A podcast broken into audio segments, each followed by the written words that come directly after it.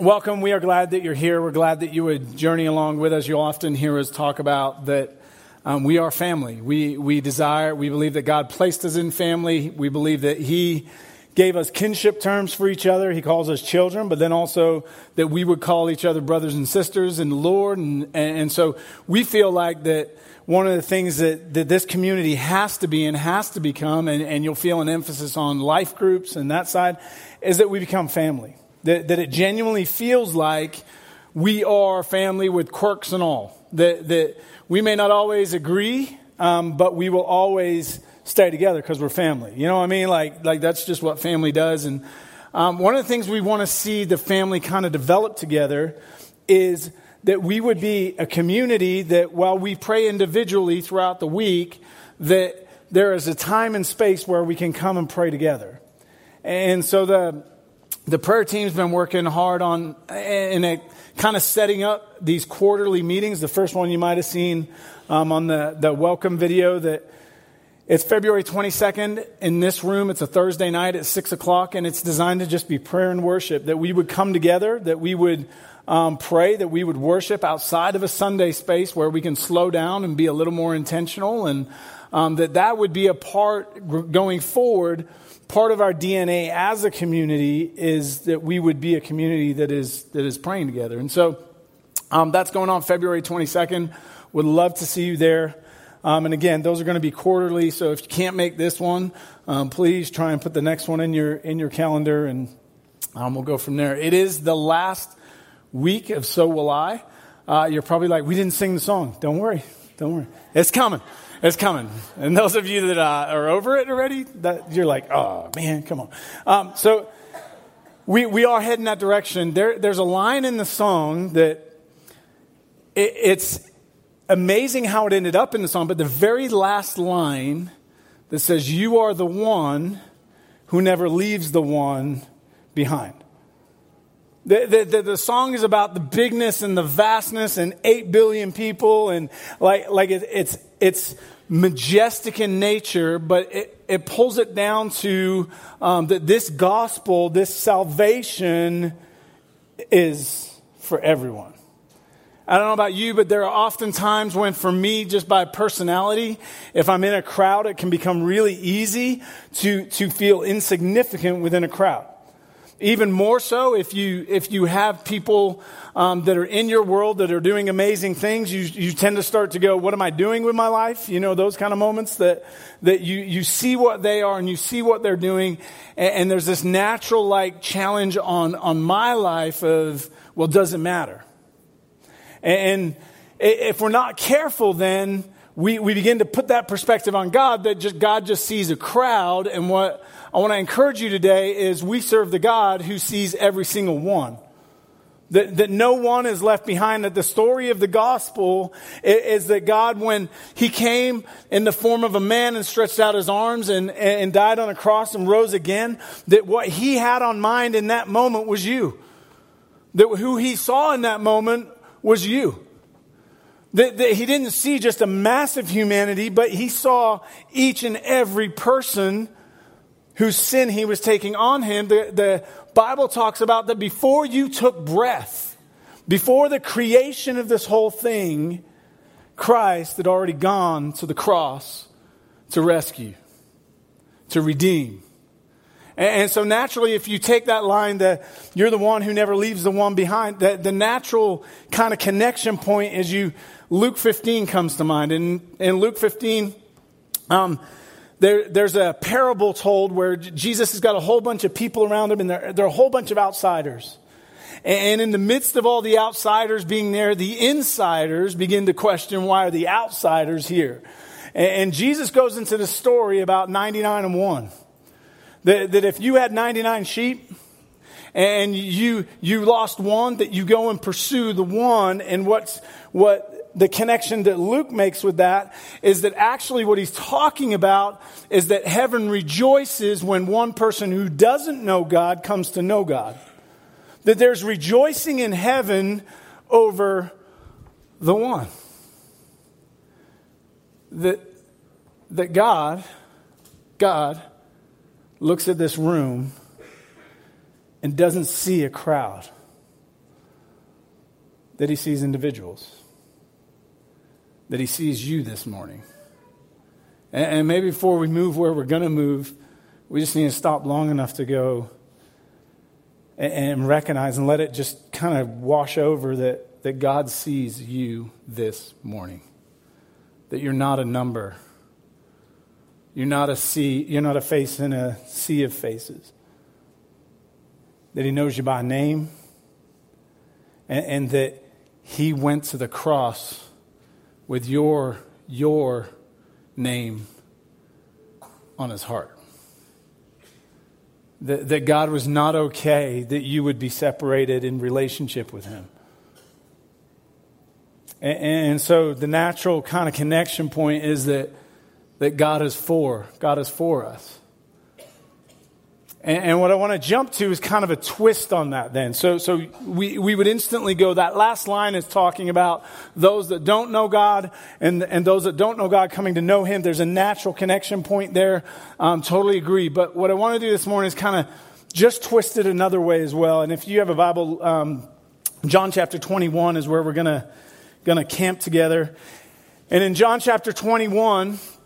There, there's a, the context to it is, is that Jesus has gone to the cross.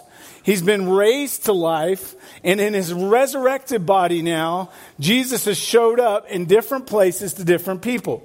And, and it says by the time Jesus actually ascends into heaven, that, that there were over five hundred people that saw him and were eyewitnesses to Jesus with his resurrected body.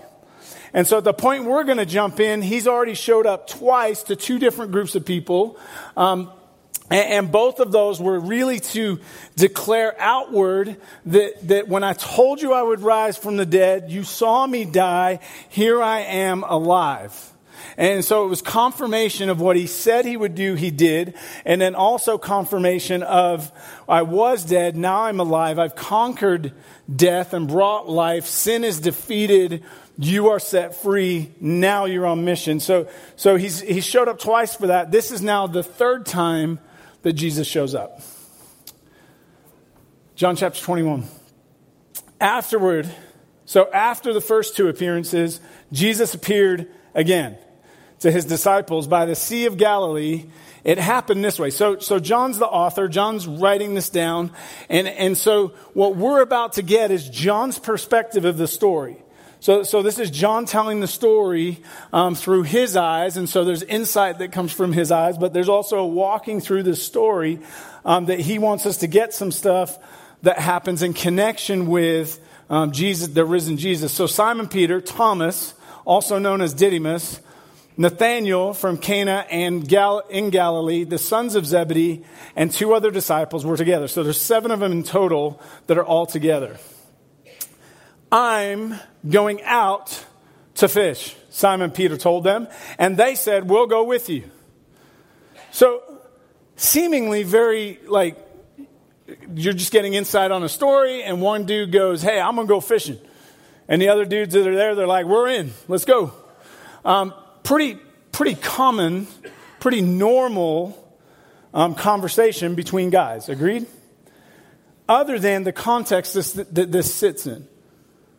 See, the context is that this sits in, our main character, Simon Peter, that, that he's carrying something that fishing to him means much more than just fishing. You see, if you go back in the story, before Jesus went to the cross, Simon has a conversation with Jesus. And in that conversation, he basically tells Jesus, it doesn't matter what any of these people do. Speaking about the disciples, Jesus, Jesus' followers, he goes, no matter what they do, I'm not going to do it. I will, will not abandon you. I will not leave you. I will die for you. And, and so Peter makes some statements outward. Jesus then goes, actually, before tonight is over, before the rooster crows, which roosters crow when? In the morning. So before morning, you will deny me not only once, but three times. This was the greatest failure in, that we have on record in Peter's life. This was the biggest letdown moment in Peter's life. It, it's right before Jesus goes to the cross. Follow the story out. Peter ends up next to a fire. And there's a, a middle school girl there, um, and she asks him, hey, you with him? And he's like, I don't know who that guy is. I'm not with him. And he gets adamant to the point where he denies him three times. And at, after the third time, the rooster crows just like Jesus said it would. And now Peter has to sit in the midst of his failure. Peter now sits in the midst of his disappointment. Peter now has to reconcile his actions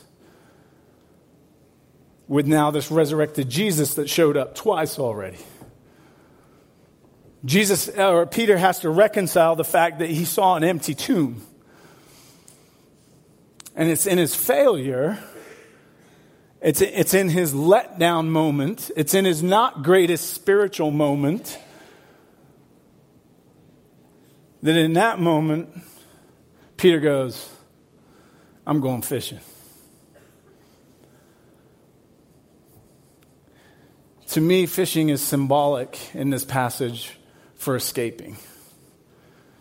Fishing is symbolic in this moment of of I, I know where I'm at, but I, I just gotta I just gotta get away.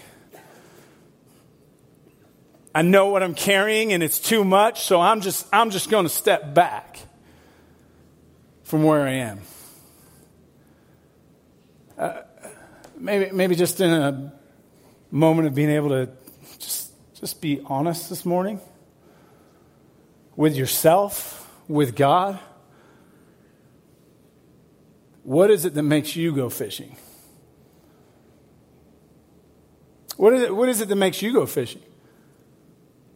What is, what is it in your world that, that when that happens, it gets to that point, you go, I mean, for me, honestly, I'll be in a moment of transparency. Two weeks ago was the worst week, one of the worst weeks of my entire life in ministry. On a personal soul level, not on a church level, not on an outward what you would see, but on a soul level, two weeks ago. And it came through the angle of discouragement. And, and it got to the point where God started to ask me some real questions. And I'll be honest with you, I'll be honest with you, it was easier to go fishing. It would have been easier to step out and go, man, I'm just, I'm just going to go fishing for a while. In fact, so much so that the weekend team was putting together last weekend, and we're sitting there, and one of the guys goes, you know, you don't have, you don't have to do the host spot. We can get somebody else next week. Can I tell you how good that sounded last week? Because that would have been fishing to me. I could have sat home and watched the Premier League on T V live. And yes, Arsenal was playing. It would have been easier to stay home. It was a Super Bowl. It would have been easier to distract myself in any way possible than step into what God had for me last week because my soul was hurt. You ever have those weeks? You ever have those moments? Maybe I'm alone. I don't know. But, yeah, you know, like, like you ever have those moments when you're tired, and because you're tired and you're drained, you start to go, am I supposed to be in this marriage? Because it would be easier if I went fishing, said every man in the room. Just kidding. It's a joke. Tweet it later. Um, but but seriously, like there's there's there's moments in our world that it's easier not to be the person that God has called you to be. It's easier to not step up to the responsibilities that you have on your plate. I mean, we haven't even begun to talk about sin yet and the weight that sin brings. And instead of dealing with my sin and my failure, it's easier to go fishing. It's easier to distract myself. It's easier to forget. And so the temptation is that just like Peter, man, I'm, I'm, I'm just going to go fishing today. But can I follow up with another question? What's at stake when you go fishing? What's at stake? Because at this moment, there is a pivotal thing happening. I mean, this moment right here, there is a pivotal thing happening in the life of you. Here's what I mean. You see, Peter had a call in his life, and Peter's call was to take the gospel to the Jews. But what God was going to do in Acts ten through Peter is he was actually going to open the door from, from a perspective so that the gospel could go all the way to the Gentiles. He was the one that kicked down the door in chapter eleven through visions, where he got to the point where he was so convinced that God had given the gospel to the Gentiles, which, by the way, Gentiles is all of us that are non-Jews. Like, like he'd given the gospel to them as well. That this was for all, not just a specific group of people.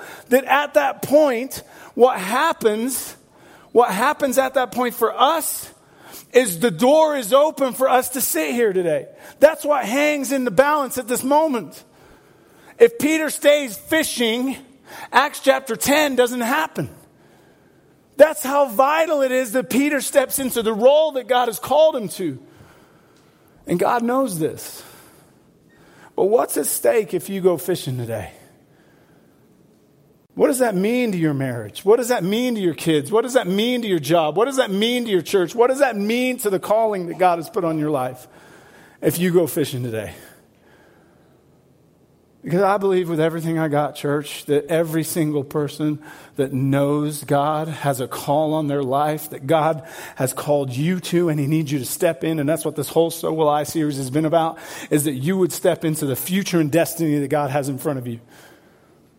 I believe with everything I got that God has, God has a plan and he has a walk. And I believe some of you that don't even know God yet, he's got a call on your life.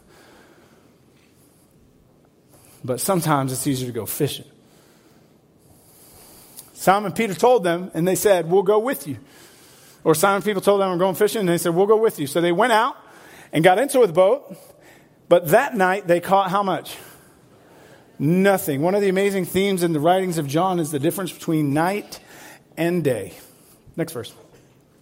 Early in the morning, Jesus stood on the shore, but the disciples did not realize it was Jesus. Early in the morning. So now we've transitioned from night to morning, from dark to light. Next verse. He called out to them, friends, which friends is a bad translation, by the way. If your Bible has children in it, children is a better translation. Um, I wish N I V would have put it in there. Children is a much better translation. Here's why. When Jesus calls out, he uses the word children, which is an intimate term, which tells me that even though if you are fishing today, he still calls you son and he still calls you daughter. It's grace that you are saved. That even if you are at your worst and you have checked out on God and you are running as fast as you can, you need to know that the words that he speaks first to you today is that you are a child, you are his, and just because you're fishing, nothing has changed. Friends, haven't you any fish? No, they answered. He said, throw your net on the right side of the boat and you will find some. When they did, they were unable to haul the net in because of the large number of fish. Okay, if you have any Bible background, this sounds an awful lot like Luke chapter five, doesn't it? No? Okay, cool. Um, this is Luke chapter five to a T. They're out fishing. They don't catch anything. Jesus shows up in Luke chapter five and he goes, hey guys, catch any fish? Sure didn't. They'd fished all night. Sounds familiar. In the morning, which, by the way, one of the commentators, I love this. One of the commentators I was reading this week, he goes, you know that the disciples never caught any fish without Jesus' help in the Gospels? Don't know what that says about them, but there you go. Um, so they're fishing. They don't catch anything. Morning comes. Jesus says, set your net on the other side. They puts the net on the other side, and it's so big that the net is breaking, it says in Luke five. You know what that portion of Scripture is in Luke five? It's the calling of Peter. It's fascinating that this moment would happen when Peter is checking out on his calling. When Peter is distracting himself with fishing. When he's numbing the pain, so to speak, like we do as humans. That God takes him right back to the beginning when he first called him to walk with him. It's the exact same story, only with a different outcome. When they did, they were unable to haul the net in because of the large number of fish. Next verse. Then the disciple whom Jesus loved said to Peter, the disciple whom Jesus loved is John, the one that's writing it. Um, it is the Lord. As soon as Simon Peter heard him say, "It is the Lord," he wrapped his outer garment around him, for he had taken it off, and he jumped into the water, and so he began swimming. The other disciples followed in the boat, towing the net full of fish, for there were For they were not far from shore, about a hundred yards. So, so they catch the fish. They put the net on the other side. They, they pull up more than they know what to do with. So they end up dragging it because they can't get it back in the boat. As they're, as that happens, Simon Peter is now out of the boat with his garment around him, which some translations say he was naked. Okay. Like, it's weird, right? Like, why is he fishing naked? The word gymnasium that we have, Um, if you look at what happened back then as far as sporting events, a lot of statues, um, it's believed that he would have had at least a loincloth on, but when you got to the shore and you were going to meet a person because you weren't working anymore, you were in the action, when you got there, you better have something to put on you. So the belief is he threw it around him because he wasn't working. Why? Because he was going to get to the shore and he was going to meet Jesus. So now the boat's towing behind. Next verse. When they landed, they saw a fire of burning coals there with fish on it and some bread.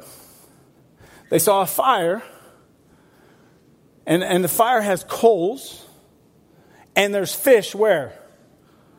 Really important that the fish are on it, right? Because look what happens next. Jesus said to them, "Bring some of the fish you have just caught." What for? He already has fish.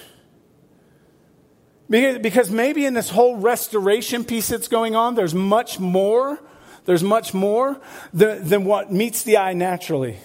For example, the last time that the word fire was used in this gospel, it was used at a fire when Jesus is on trial, and where's Peter? Around the fire, right? And he's denying Jesus. That's his failure moment. It's in front of a fire. His restoration moment is what? In front of a fire now on a beach with Jesus. Uh, we talked about this a little bit a couple of minutes ago. Roosters crow when? In the morning. When did this happen? In the morning. More than likely, there's probably a rooster crowing in the background. What, what I'm encouraged by is that when God redeems you from fishing, when he redeems you from your failures, when he pulls you back, he doesn't pull back only your failure. I think he redeems even the triggers of those failures. You see, the fire would have been a trigger for Peter forever.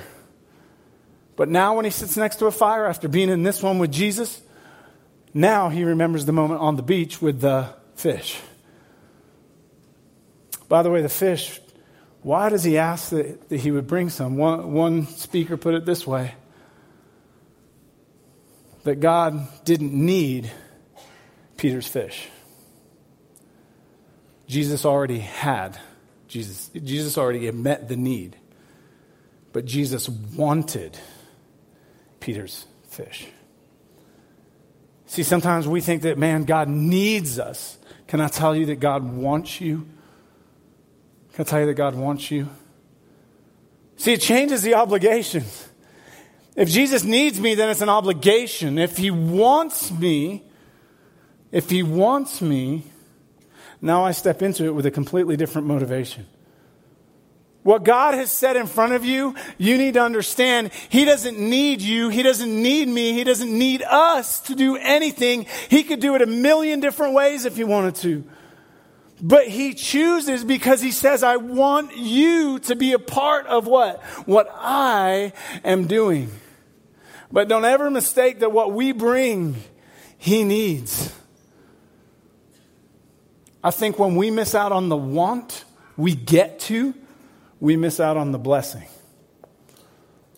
Because what he's put in your hands is designed to go through your hands, as we talked about a couple of weeks ago. And so in this moment now, you have the fire and you have fish. And he says, bring some of the fish you caught. Next verse. So Simon Peter climbed back into the boat and dragged the net ashore. It was full of large fish, one hundred fifty-three. That's a pretty exact number, one hundred fifty-three. But even though, even with so many, the net was not torn. The, the one hundred fifty-three, man, scholars are everywhere on why one hundred fifty-three. I mean, you can get a triangle system with a ten and a seven and make it seventeen, and uh, you, it, it's vast. One of the theories is that one hundred fifty-three represented the nations, and so there was each species of fish that was in this lake was caught, and that represents the nations. The only problem is they prove now that there's one hundred fifty-seven species. For this morning, and it's and the conversation about God not being okay losing one. The number's exact and the net's not torn.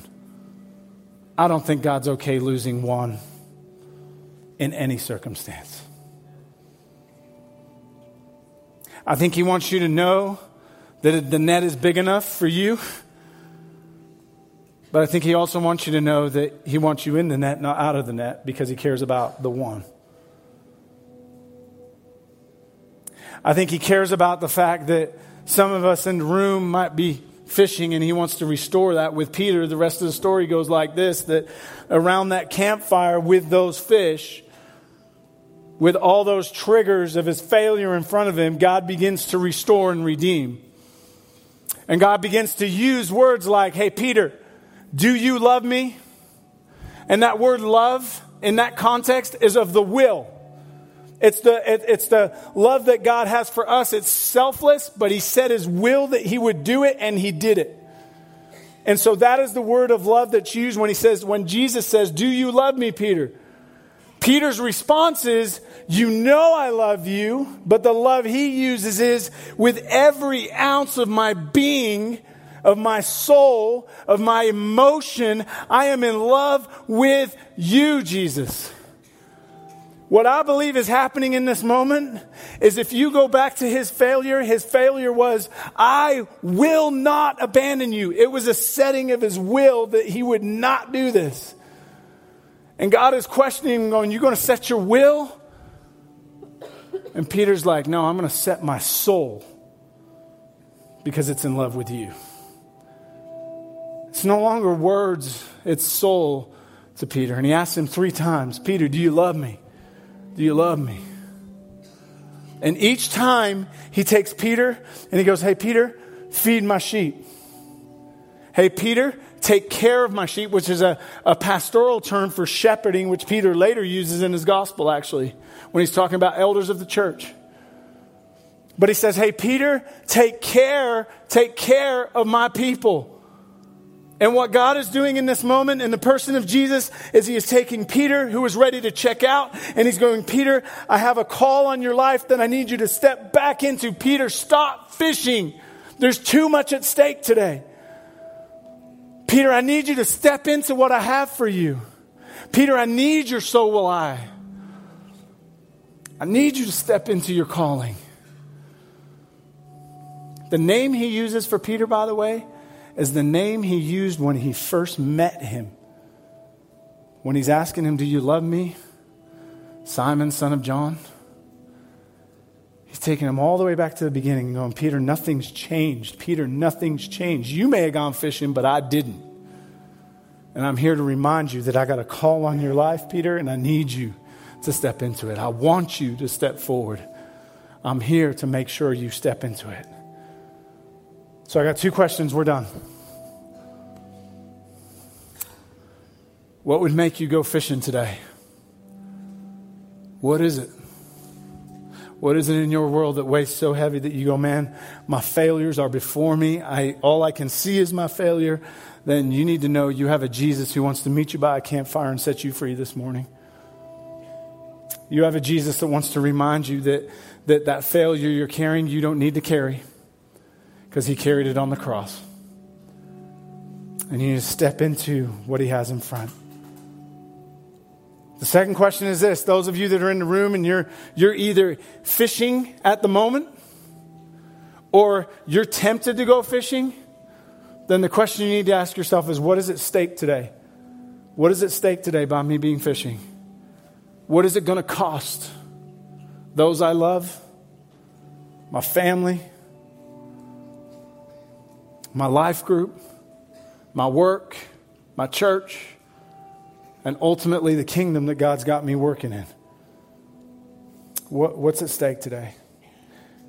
So I'm going to pray, and then we're going to sing, and we're going to sing So Will I, because today is a resetting. Some of us, we need to reset. We need to get rid of the failure. We need to stop fishing, and we need to just declare, I'm in, I surrender, I'm back. Some of us, it's just a capturing of the heart because we're we're there and, and the struggle's real, right? So if you haven't been fishing, it's coming. And so today is a day just to encourage yourself and go, man, I'm I'm I'm in. So will I, God. So will I. If you're moving, I'm in. Show me my calling. Show me what's in front. I'm in. Show me those I need to love today. I'm in. And so, God, we come before you today. God, thank you for being so patient with us. God, thank you for being the God who shows up on a beach and cooks us breakfast, an intimate moment when, God, emotionally we've checked out and we're fishing.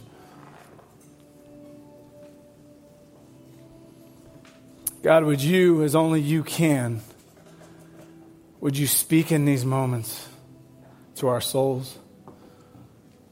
God, would you illuminate areas that that God, we're carrying that we don't need to carry.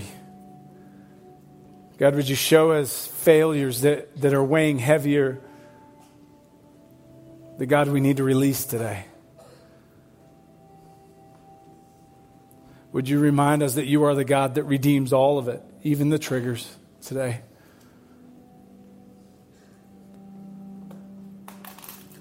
God, would you show us in these next moments as we sing this song that paints such pictures? Would you show us what's at stake with our So Will I moments? God, would you remind us that you are the God of the one. You are the God that pursues each and every single one today.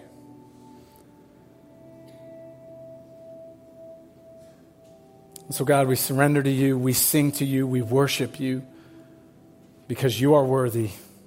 And everybody said, amen.